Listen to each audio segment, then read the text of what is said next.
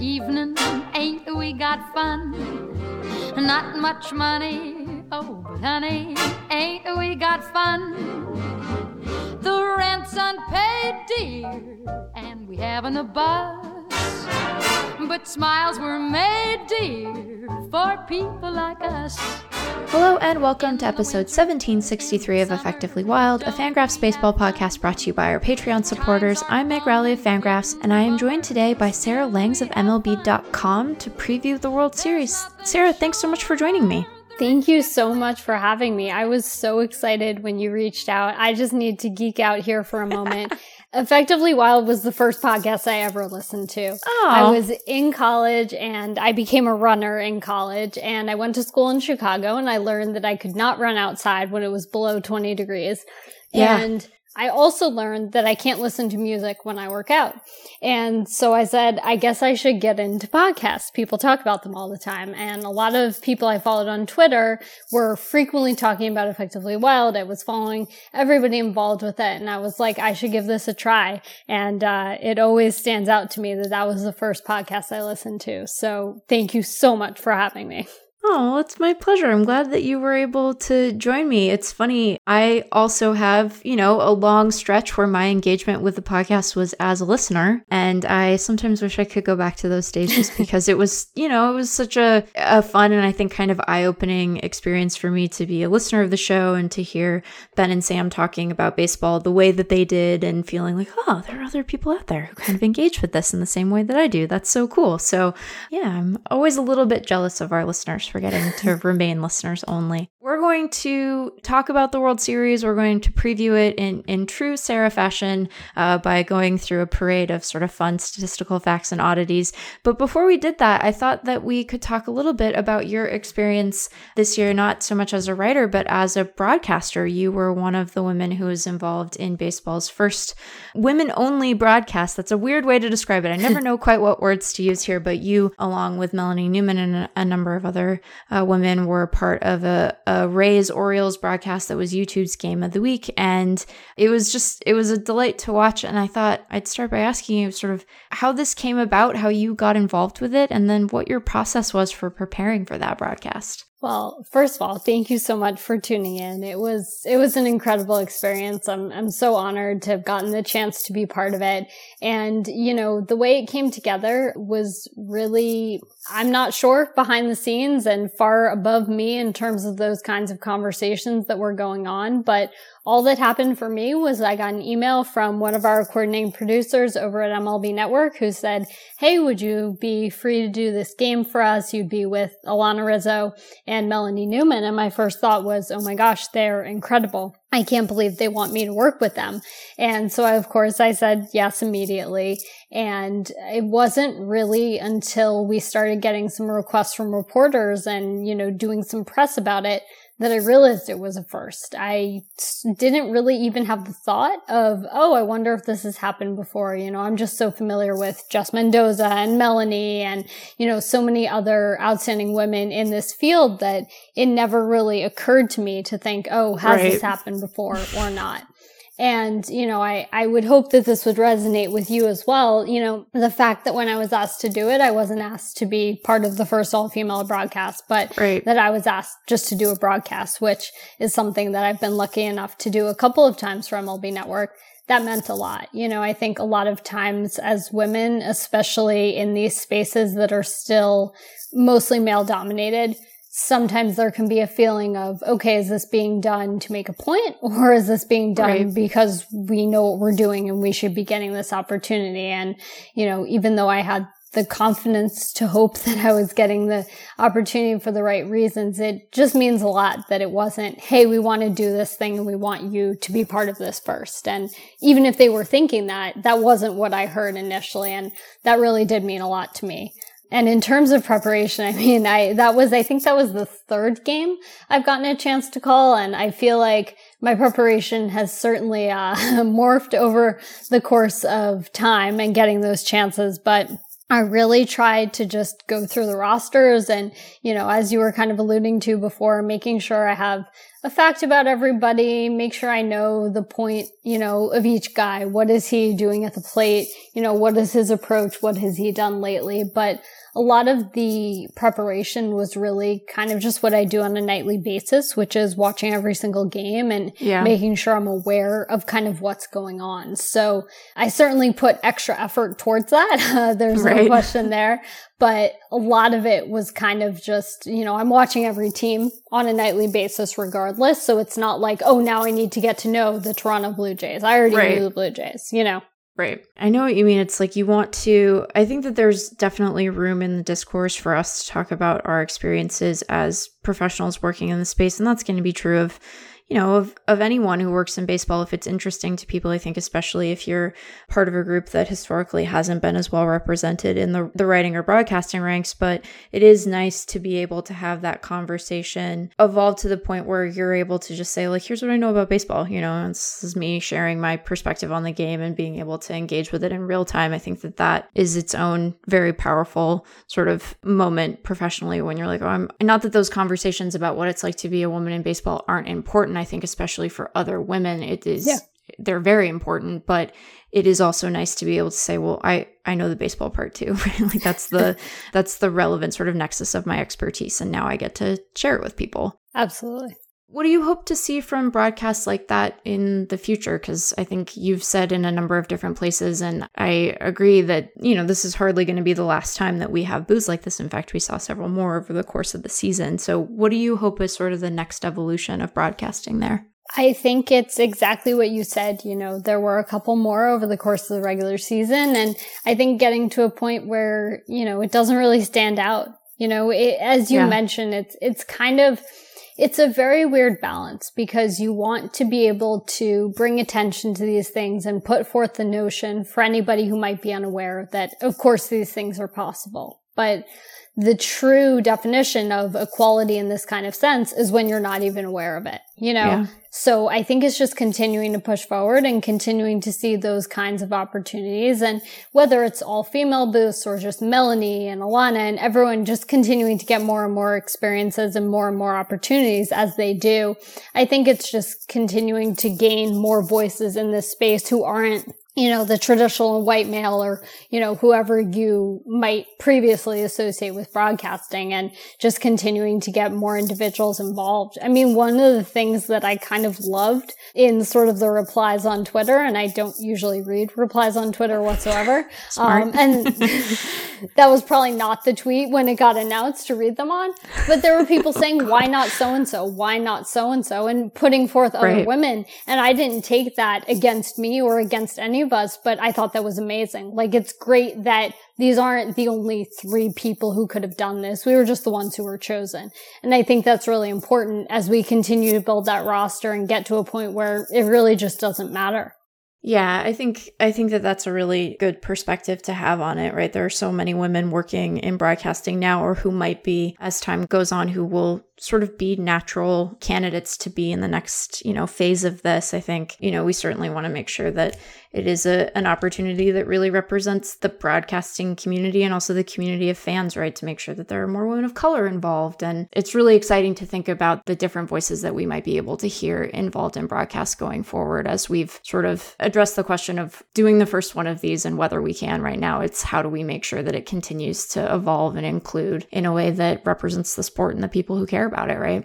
Definitely. And I like what you said about the fans because that's actually something that really sort of dawned on me as we spent so much time talking about this leading up to it. I mean, sure. I'd done previous broadcasts and no one ever had asked me anything about it. And here we are doing all these interviews, which was amazing. And I was so glad that baseball as a sport was getting that attention. But I certainly had a lot of time to sort of think through it um, as I was being asked questions. And I think that when people say, why does this matter? Beyond the concept of representation and beyond the fact that, you know, some young girl or young boy can look up and see that right. this is possible for them, I think it matters so much more even beyond people aspiring to this job. I think it's the fans, like you said fan bases. We've all been in ballparks. We all see ballparks on TV. Fan bases are completely diverse, you know? Yeah. Everyone are baseball fans. There are so many different people. And I think it's important for those fans to see themselves reflected in the broadcast, even if they have no aspirations to go on and do that one day. Yeah. So I'm so glad you mentioned that because that was something else that sort of occurred to me as we talked about this back in July. Well, we look forward to whatever the, the next broadcast that involves you is. I think you. you. have carved out such a, a cool spot in, in the baseball discourse because you're obviously avidly involved in sort of every team. As you said, you didn't have to like get up to speed on, on the Orioles or the Rays, but I think that it is a, a thing that I have really appreciated about your Twitter presence and your writing is how seamlessly you weave statistical information into telling a story about the game and telling it very enthusiastically, right? It's so obvious how much you care about the sport. And, you know, there are a lot of people who sort of try to share statistical facts that they find interesting or oddities about the sport, you know, things that have never happened before. What is your process for uncovering that stuff and how do you manage to do it so quickly? Because I think that's one of the things, especially this postseason, I've just been struck by. It's like, wow, Sarah is right there with that. well, thank you so much. First of all, that that really means a lot. I mean, in terms of process, a lot of it is really, you know, every night builds on itself. And you know this being so deeply involved with the sport. Like, I I don't take a day off. I probably should. There's a separate conversation there. But even yeah. if I were to, I'm still aware of what happened in the game. So you know, as Joey Votto was building his home run streak in July, right. I knew he homered the night before. I knew he homered the night before that. And so I think a lot of it is sort of that awareness um, which isn't meant to make it sound difficult for anybody to do this. I mean, you don't need to be as crazy as me and watching every single game uh, all throughout the season, but I think it's just keeping track of whatever is interesting and keeping, you know, being aware as storylines build. And I think that's the easiest way maybe to describe sort of the conclusions I come to or what I choose to dig into is you see something happen and you have this moment of, oh, didn't that happen the other day? Or right. That seems really rare. And a lot of it also just builds on itself. I mean, I've been doing this in some way or another for, I guess, seven ish years now. I mean, I would argue I've been doing this my entire life as a baseball fan, which right. goes back to being about three years old. But in terms of doing this professionally, it's been about that amount of time. And, you know, you build an understanding of what is rare and what isn't and what is going to be worth looking into and what isn't. And I think that there are probably things I could look back at that I did in like 2016 where I would look at it and be like, no, why did I spend time on that? That wasn't worth doing. And that's kind of just like the experience that you gain. But in terms of speed, which was, I know, another part of your question, I mean, I really don't have an answer to that. I mean, my first job, uh, my first full-time job in sports was a research, working as a researcher in the ESPN Stats and Information Department. And obviously they, they have a Twitter account, so people are probably familiar with the facts that they share out there. But the primary purpose and function of the researchers in that department is building the graphics you see on screen, whether you're watching Baseball Tonight or Sports Center, NFL Live, whatever show you're watching. And that is really that fast paced sports environment that people talk about. So I could have been sitting in the Sports Center studio and Tom Brady got suspended. I think that happened a couple of years ago. I don't even. And I needed to have three graphics ready. And so I think it's like that understanding of the speed necessary now feeds into how I take the time to look stuff up in the moment as something is happening in a postseason game. Gotcha. And are there particular are there particular tools or, or websites that you use to sort of collate all that stuff together and extract it? Of course. I mean, well, I use Fangraphs, of course. My favorite thing about Fangraphs. I promise I wasn't asking for a plug there. no, but I'm happy to give it. My favorite thing about the Fangraphs site, and this is like super in the weeds, is that you can export all rows of something. And I'm yes. sure that your bandwidth or whoever hosts the site may not be thrilled about that fact. but it is outstanding. And as someone who, you know, using Microsoft Excel is obviously a big part of what I do, you know, taking information, whether it's uh, results on Fangraphs or baseball reference or wherever, and then doing something else with it in Excel. And the fact that you can export all rows is amazing. So that is my like super in the weeds thing for, I'm sure there are listeners of this podcast who will, you know, uh, sympathize with that. But obviously using that a lot, using baseball reference, as I mentioned, uh, the StatHead tool and, you know, baseball savant. Obviously people love home run distances and exit velocities and we can do so much with pitch type stuff and everything else. So I would say those are pretty much the main, yeah, those are pretty much like the, I guess the triumvirate or something um, of the main sites. Well, you mentioned that people love home run distances, and they sure do. This is a question that is, I think, hotly debated in it. We certainly get emails about it all the time. I know that it is a subject of frequent discussion in the Effectively Wild Facebook group. What, to your mind, makes for a good statistical fun fact? Because I think we've all seen, you know, the the tweets that sort of twist themselves in knots trying to find someone who's the first guy to have done a thing on the 13th of October when the moon is full and there's a good smell in the air, right? And it it is like, all right, you can you can relax. Baseball is fun enough on its own. We don't have to twist it into knots to like extract some weird bit of um, statistical minutia here. So, what to your mind makes for a good fun fact? Well, I think automatically right off the bat, what you're saying is true that, you know, sometimes we need qualifiers. Um, we usually need one or two, but when there are too many, um, I tend to take a step back and say, okay, am I squeezing this into too much of a box? But I think a good fun fact, you know, makes people think, oh wow, I didn't realize that but doesn't necessarily lead them to then say, well, would that really have been possible before this year? And, you know, something that doesn't necessarily have people already coming back with the well actuallys. Mm-hmm. I think that a stat that surprises people is a good one, but I think, you know, there can be stats that are good, in my opinion, or good facts that are pretty random and out of there uh, that the reader or the person interacting with it might never have thought to look into. But I really feel like the things that resonate with people best are the things that you know, I always go back to part of why I do what I do is because I grew up with two parents who also love sports and love baseball. And we would ask these questions around the dinner table and we didn't know how to answer them. And now I answer them for a living, which is right. really fun. And I think that a true, really good fun fact is one of those questions where the average person doesn't necessarily have the way to answer it, but it is something that they're asking. They're sitting there watching this game happen, wondering if anyone has ever had a three homer game when facing elimination, like Chris Taylor did a couple of nights ago, something like that. I think that's my answer, but it's a great question because I think that you know, I think we are both aware of this just being in this baseball Twitter space. I think that the question of what a good fact is is kind of constantly out there for debate straight up just on Twitter. Sometimes I see things and I certainly don't judge. People can look into whatever they want and there's so many powerful tools out there, but sometimes I see something and I'm like, mm, yeah. I don't know if that's really that interesting, but sometimes those go viral and that's fine. Sure. But I think the more you interact with all of this, the better of that kind of sense you get of whether it's really worthwhile or not.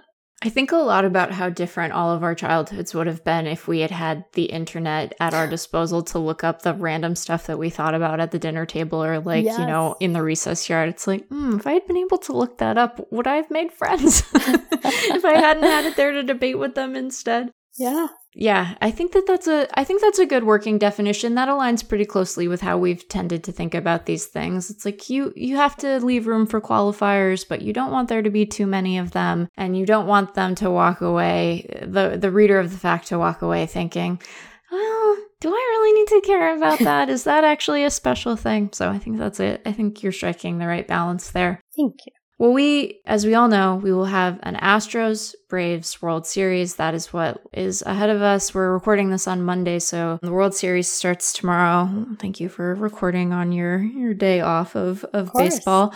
Before we get to the World Series, though, and I didn't prep you for this in advance, so if the answer is no, no worries. But were there any sort of statistical facts to emerge out of either of the championship series that struck you as like particularly revelatory when it comes to explaining how those teams managed to advance to the World Series? Well, I think that every single Eddie Rosario stat falls into that category. Yes. Because, you know, this is a player who changed teams, who is exactly who he's always been. You know, I was looking into a bunch of stuff with him last night and trying to figure out what's been different for him in his time with the Braves. And the truth is that there isn't all that much that's been different. Eddie yeah. Rosario has always been a free swinger, a high contact guy, and he's making a lot of great contact right now.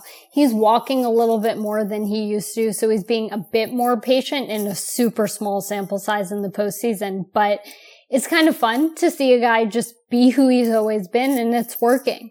And yeah. we've seen that happen before, but I think, you know, you can go back to his batting average was third highest in a single postseason series minimum of 25 plate appearances. His OPS was sixth highest. And I think all of those stats really tell us part of why the Braves are here right now. And I think on the Astros side, it was actually going to be something I was going to mention as we were previewing, but might as well say now is these two out runs. You know, if yeah. you're watching the broadcast, especially with sound on, it was something that was constantly mentioned.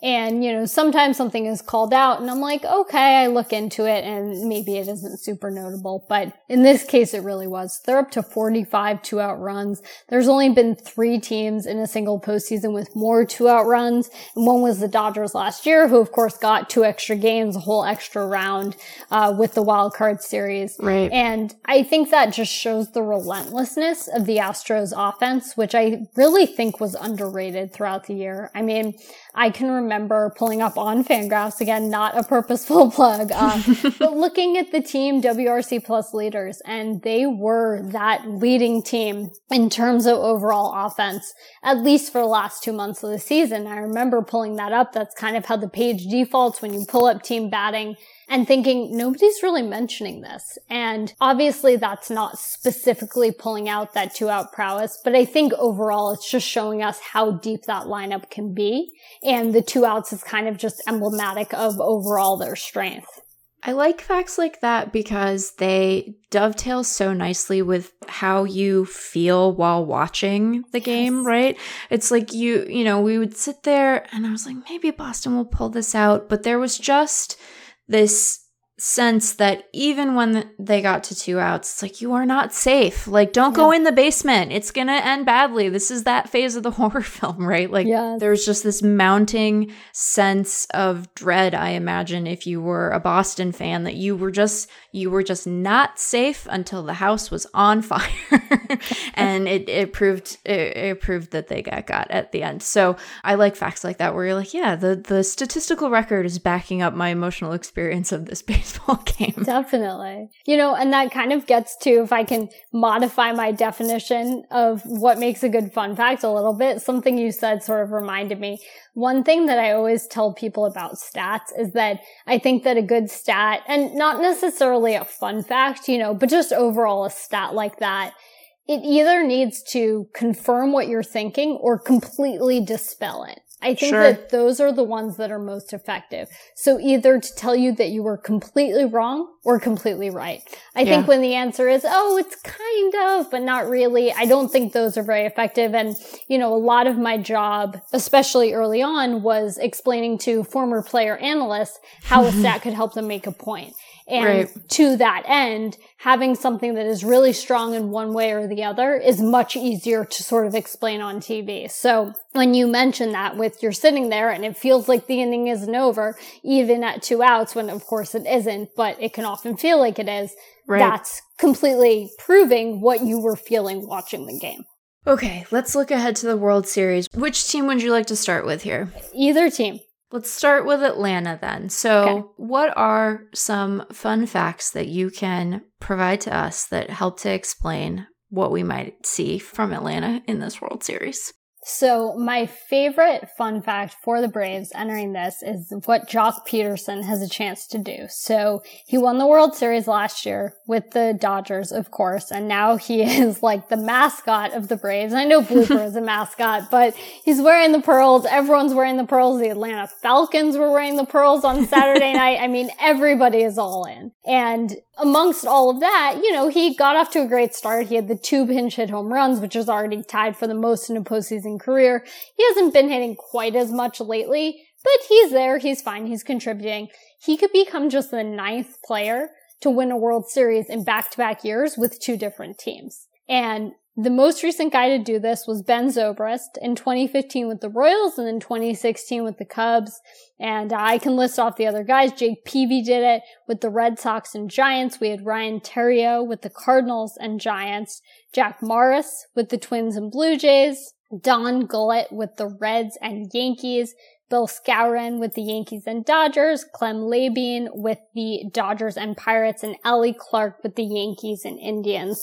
And one quick thing I will say about this, because I've, this is actually a story I wrote for MLB.com. It's up there right now. And, uh, certain stories just really get the emails going from certain readers. the qualifier here is that you have to have played in a postseason game for each team. Okay. So this was in conjunction with the Elias Sports Bureau. And yes, there's guys who were on a team for 20 games and the team did win the World Series. He probably got a ring. He was right. nowhere to be found when they were winning the game or winning, gotcha. you know, the clincher. So I will mention that, but I think it's pretty cool that Joc Pederson could be part of that after all of his experience with the Dodgers in the postseason and now being with the Braves after a trade during this year. Yeah. Well, and you know, like signed with one team, traded the whole yeah, the whole shebang. It kind of puts it in he's in he's an interesting company there. What else do you have when it comes to Atlanta? So something else for the Braves, and these are all kind of historical. And obviously, as I mentioned, I kind of look into everything, but the historical notes are kind of what I gravitate towards, especially in a moment like this where we have the Braves finally winning a pennant. they snapped a very long streak of uh, consecutive playoff appearances where they hadn't even reached the World Series. That was 12 straight. Obviously, with this being their first pennant since 1999. But the other streak that they have going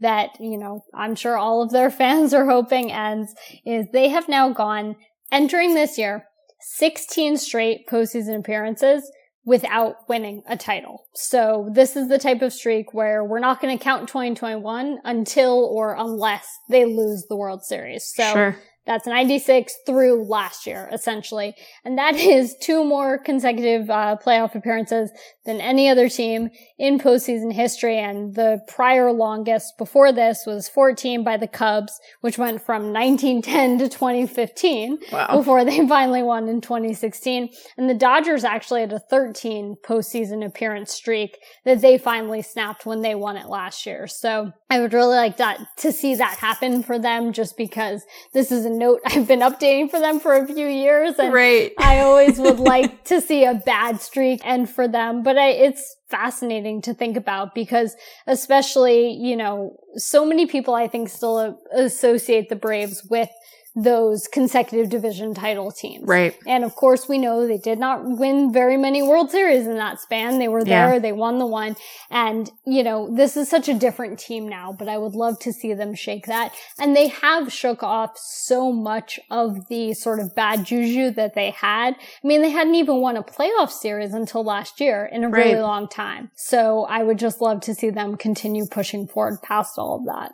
I always wonder, as someone who grew up a Mariners fan and has obviously not seen that team in the playoffs for a long time, like which ends up feeling worse if you're a fan? If it's, you know, just never getting anywhere close to the World Series at all. I mean, they've never made the World Series even when they were making the postseason. Um, but never even getting close or being sort of perpetually near, but always at a slight remove from it. I always wonder which of those feels worse. I would, I'd be happy to um, conduct an experiment where the Mariners go to the World Series and lose, and then I can report back on how that feels, um, just to you know introduce some science to our process here. But which of, which of those do you think is is the better experience? you know, it's interesting. I'm glad you asked it as better experience because I think which is worse versus which is a worse experience? I, I think those are almost different questions. I sure. mean, I think that in general, fans are more engaged when the teams make it to the postseason, right? So I think getting there and getting so close, even if you don't win, probably feeds baseball more, feeds engagement more. Sure. And leads to more emotions and not being there at all, you're just a different type of fan. It's just Yeah. more probably apathetic. But in terms of what feels worse, it probably feels worse to get that close and not win it. And it doesn't feel as badly to not get there because, you know, you know that you can make your October plans and you're fine and you're good. Um, and you're not spending money on playoff tickets. So it's interesting. I'd be curious what people who are still fans of their teams and just Yeah. in general what people think. I mean, I had a friend who used to say that he thought that championships were more for the organization than for the fans. That the fans, you go to parade, you know, it's an exciting moment, but ultimately it's the stamp of approval that the front office did everything right. The players get paid a lot more money and everything else. But that for fans, it's much more about just being in it, that there's not that much different to the fan experience. And again, I grew up a fan of the Mets. I don't root anymore, but I can't speak to that because I have not seen my team win, or I had not seen my team win the World Series. But I can see how there might be a thought that once you get there, it's not maybe all it's cracked up to be. I mean, it's still amazing. This is why we're watching. We want Sure. to see a team win the World Series, but I can see how there is a difference in that experience from the inside versus as a fan from the outside. Yeah, I think that that makes good sense. Okay, what else what else about Atlanta strikes you? Well, you know, Charlie Morton strikes me, of course, and Yeah. it's really awesome that we've been watching him in the postseason for so long. It, it's really incredible. You go back to the Astros and the Rays, and now here he is with the Braves. And I mean, I, you know, he is a guy who you ask about sort of the process. Anyone who is 37 plus, automatically I'm going to think, okay, is there an age note here? Right. Uh, so when he was announced as a starter for game one, I looked into it and he was going to be 37 years and 348 days old on Tuesday for game one. He'll be the ninth oldest pitcher to start a game one of the World Series, the Wow. oldest since Roger Clemens in 2005. So that's a moment where game one is a qualifier, but it was an important one to me because that's the showing of this is the guy we want to start off the series. And Right. we know that if a series goes seven, often the team doesn't get a chance to make that choice. But most of the time they get to line up for, okay, we want this guy to be our game one starter. And that really stood out to me that he is that guy and that he is at this advanced age. I mean, he's still Charlie Morton. He looks exactly as he's looked for a while now in this sort of second act of his career, which is sort of how I think of the last five, six, seven years for him at this point. So it's always really fun to see a player like that succeed. I really enjoy that. And on a team with so much youthful exuberance like the Braves, I mean, Right. Ozzie Albies and I know Acuna is hurt, but him too. And even Guillermo Heredia. I mean, they have so much youth and excitement to them. And Charlie Morton is like the perfect antidote to that to just make it clear that they are a serious team that Right. might win the World Series. So I just love that kind of contrast. Yeah, I, I appreciate that um Acuna is still, you know, he's in the dugout and obviously like you know he's hurt cuz he's not out there, but he seems like he is um filling in as one heck of a hype man in in Yes. whatever role he can there. So it's it's at least nice to see him in the dugout even if we'd prefer to see him in the field or in the batter's box. Well, is there anything else about Atlanta that you that you want to share or shall we pivot to Houston? The only other thing I want to share about them kind of also involves the Astros. So maybe it's our sort of pivoting moment. But, you know, there's been a lot of talk about Dusty Baker and pretty much everything I'm going to share with you about the Astros will be Dusty Baker related. But I want to give that moment to Brian Snitker as well. Uh, Yeah. He's not 72 years old. He's 66, but you know, we know the story of how long he has been in this Braves organization and everything that he's done, managing it every step of the way for them. And, you know, I can still remember, I, I haven't Googled this, so if my memory of the exact report is slightly off, but I seem to remember that when he was named as the interim after the team fired Fredi Gonzalez, that there was a thought that the Braves might replace him at the end of the year. And I seem to remember reading a story about how Freddie Freeman and other veterans on that team said, no, we want Snit to stay. Yeah. And uh, that's kind of how I approach watching them is that this is their guy. They were with him at other points throughout and he was a coach and he was a manager in the minors and everything else. And he's their guy and he's here. And, you know, just kind of to the point of two managers who I think, I mean, everyone deserves to win the World Series. I would never say that anyone doesn't, but these are two managers where I wish they could team up and they could both win because I really want it for both of them. Yeah. And I know it may not be super intriguing to everybody else to view this through the managers, but those are kind of the baseball wives that really stand out to me. And this is the oldest combined age between two managers in the World Series. So that was the stat that I was kind of getting to there. Two guys who are 66 plus, of course, Snitker 66 and Dusty is 72 and just such a it's such a wealth of experience in the yeah. game. Not just those years, but just all of the stories, everything that everyone has to say about both of these individuals just constantly blows me away. And I think it's a really great encapsulation of kind of the older school side of the sport. I don't mean analytics versus not. I think that sometimes the phrase old school ends up misuses mean numbers versus not, or maybe not misuse, but that's not how I view it. But right. these are just two individuals who have been through so much in the game in a way that younger people just haven't had a chance to interact with yet.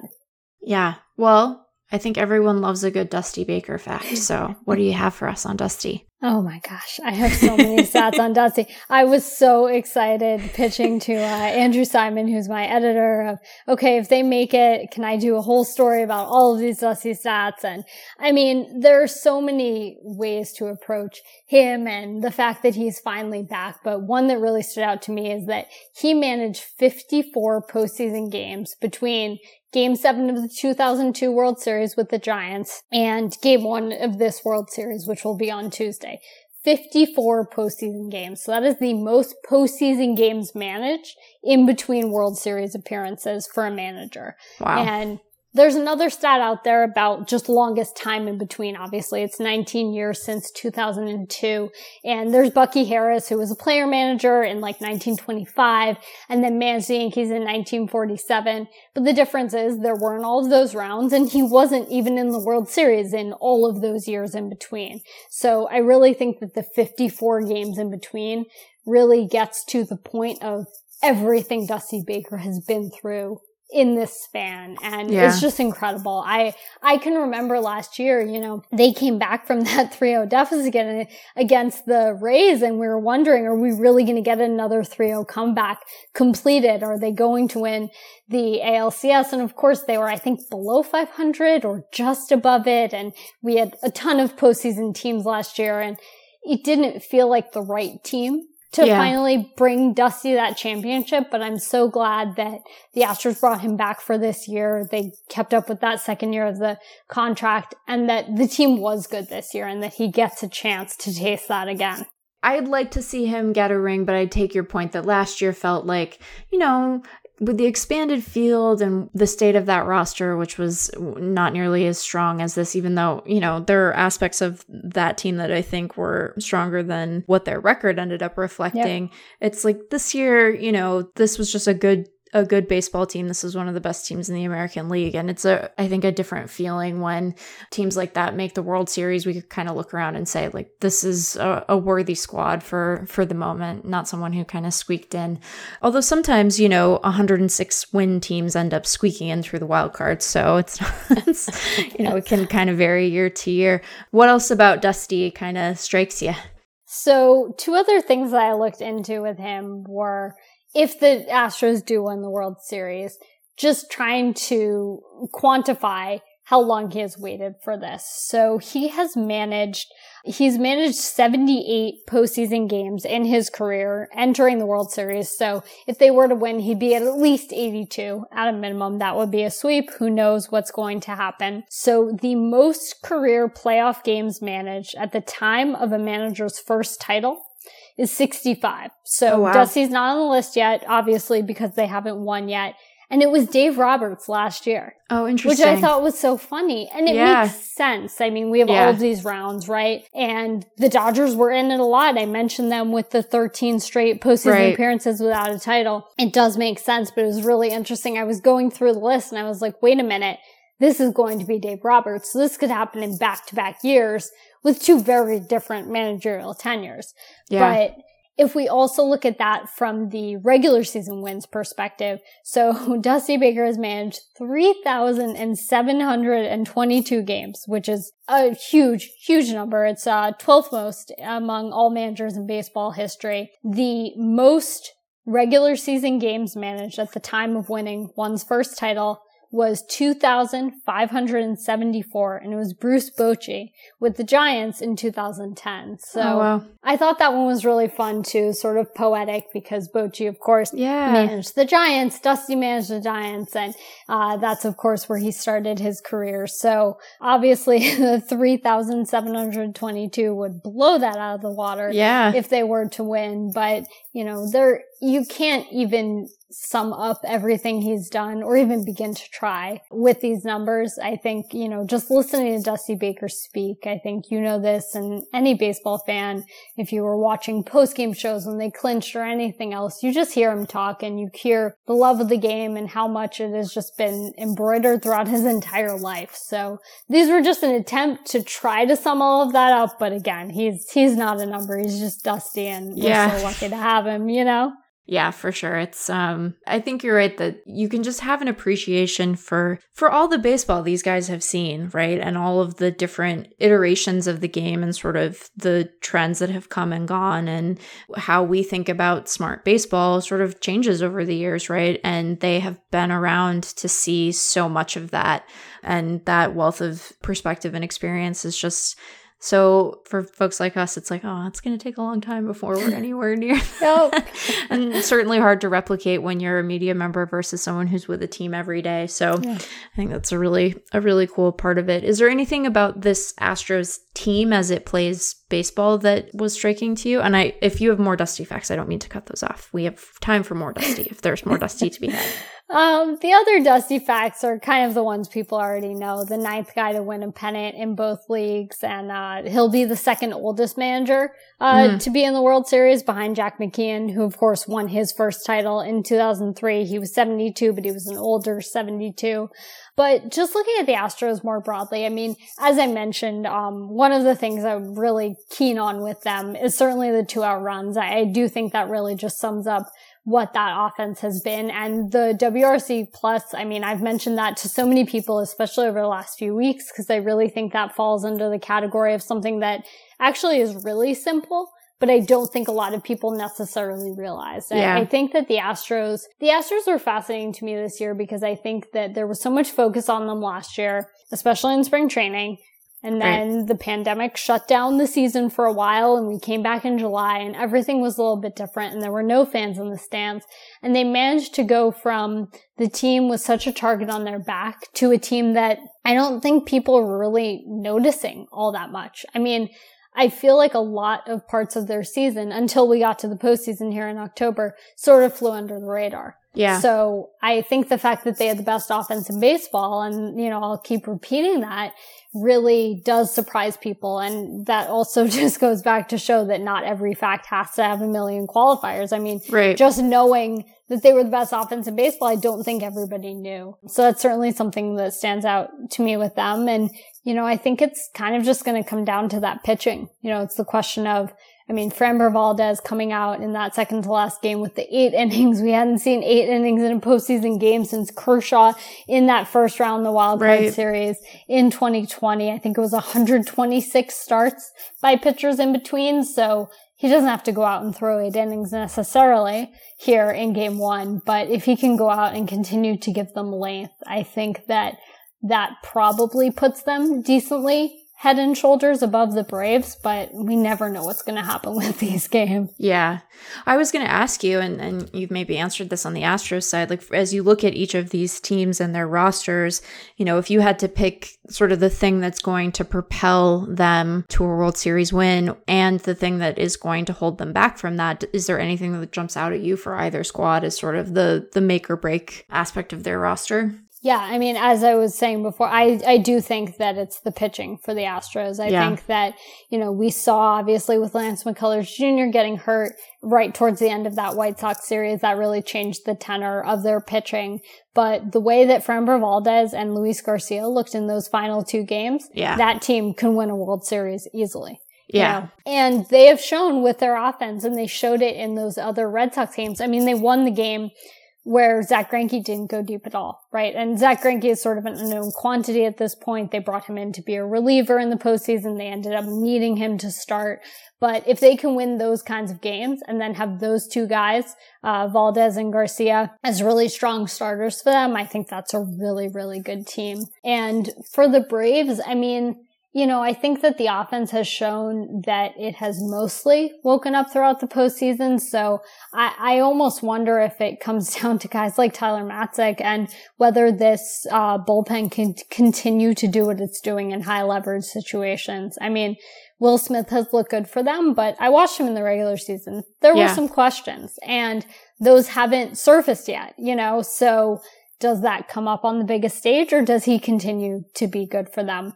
But Tyler Matzek has been amazing. I mean, the 11 strikeouts with runners in scoring position, which is tied for the most by a reliever in a single postseason. And he hasn't even played that final round yet. And they didn't right. play in the wild card game. There's no extra games that you can point to and say, well, he got this or he got that. It's been really great to see. And of course, he's such a great story.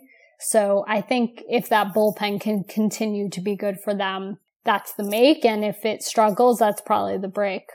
Yeah, I think, you know, he's so, so incredible a story. Like his story is just remarkable that he is on a World Series roster uh, as an option out of the bullpen would be incredible enough that he is like an obvious option for Snitker when he's like, I gotta, I gotta shut this down, right? We have we have runners on second and third and no outs. Who do we turn to? It's Tyler Matzek. And if you yeah. told someone that five years ago, they would have been like, What are you talking about? Is everyone else has everyone else been kidnapped from that bullpen that he is the option? So it is really a remarkable story.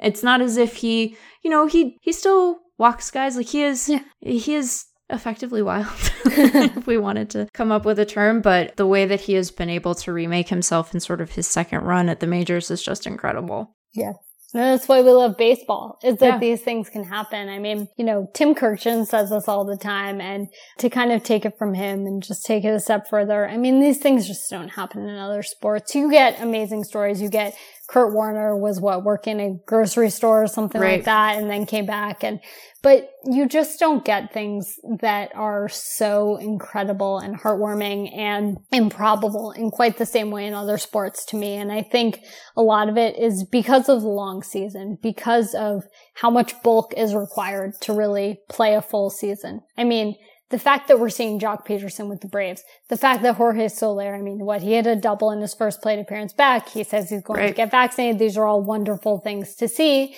And the fact that Eddie Rosario is having the postseason he's having. We haven't even talked about Adam Duvall because he hasn't done quite as much, but there's no other sport where you acquire four guys in a month while you're under 500.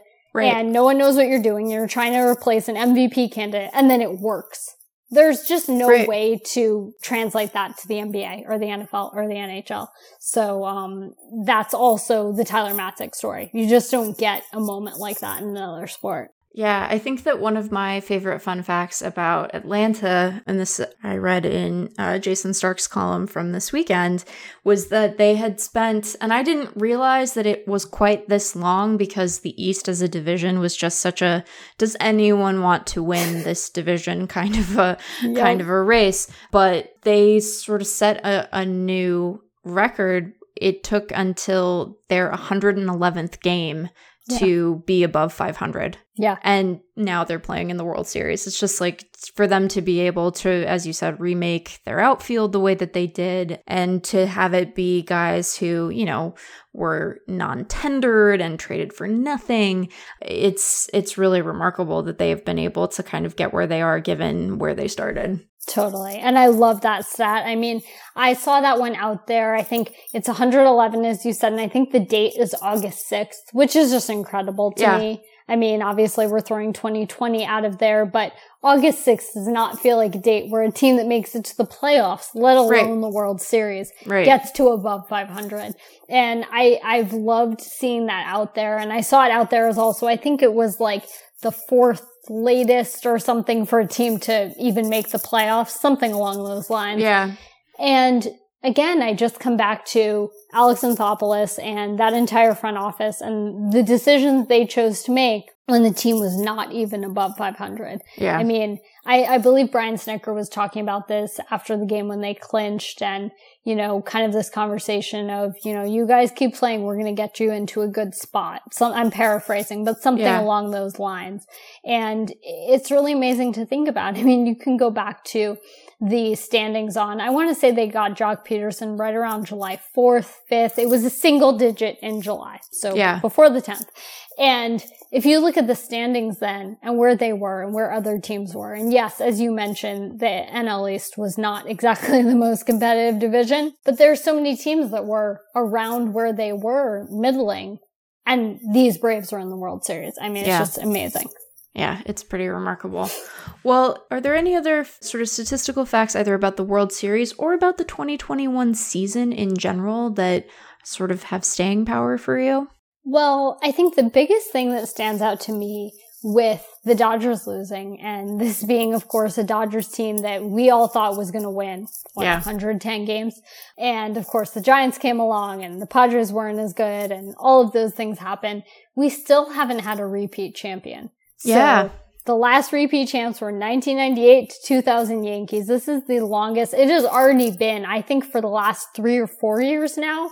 And it just continues to be added to the longest stretch without a repeat champion in any of the four major North American sports. And I, I love that. I mean, I love the parity in baseball and it's pretty amazing because this was probably the most confident I had felt in a while making predictions on, you know, March 31st or whatever it was saying, okay, we're finally going to get that repeat champ. Yep. You know, I don't think any of us really expected the Nationals to repeat last year. I think there were definitely some questions heading into that season for them, but these Dodgers were projected to be the best team in baseball. And of course, the best team in baseball does not always win the World Series, but I think that really sums up just what we got out of baseball in 2021. And this was a really great, I mean, I always, I sit here and I'm like, I love this stuff. And I mean that completely genuinely, but this was a really cool season. I mean, what the Giants did really stands yeah. out to me. You don't get a team that really, really surprises you in this way, where yeah. we get projections starting in what, January? It right. just doesn't happen anymore. And I think all of that kind of leading to this moment where we have these 88 win Braves in the World Series is really, really cool. Yeah. You know, it was, it was nice to have, it was nice to just have baseball back on its normal schedule yes. uh, for 162 and it kind of at, at various points felt like anything beyond that was just gravy but yeah in a year where we thought we were where we were very sure about things because i sort of shared your um, confidence that la was just like the team to beat. And if ever there was going to be a repeat it was going to be the dodgers. And to have so many genuine surprises and you know some of those depending on who you root for were probably less fun. Like i imagine the twins wish that 2020 yes. had gone differently than than it did. But you know for us to have sort of the the surprises that we did and to have them be teams that were you know not just fluky and outperforming you know what we would expect from their base runs record but like you know the giants were just a good baseball team yeah.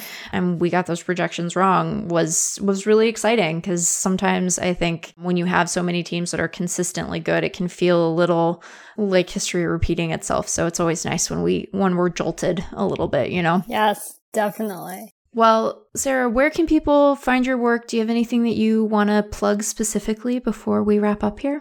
Oh, sure. I'm on Twitter at Slangs on Sports. That's S Langs on Sports. And I do uh, a Twitch stream on MLB's Twitch channel on Thursdays where I just talk about baseball. I don't know exactly what our off-season plans are going to be, but it's really fun. Twitch was a brand new thing for me this year and uh, it's been really fun sitting there and kind of talking to myself, but talking with people in a chat and just yeah. going through everything. So, uh, hoping to do that in the off day uh, of the World Series this week. So, uh, if anyone's around, usually two o'clock ish Eastern, uh, feel free to check it out. Awesome. Well, before I let you go, I am going to make you make a prediction. Who do you have winning the World Series? I do have the Astros winning, but I think the Braves are going to give them some trouble. So, yeah. I made a pick earlier for something I had to submit and I said six games. I, am kind of waffling between five and six. I would love it to go seven. I don't want to be back into November with no baseball. Yeah. But six, I'll go with six again. But right. I'm really excited for this one. It should be really fun. All right, Astros and six. You heard it here first. Well, thank you so much for joining me, Sarah. Yes, thank you so much for having me. This was so much fun.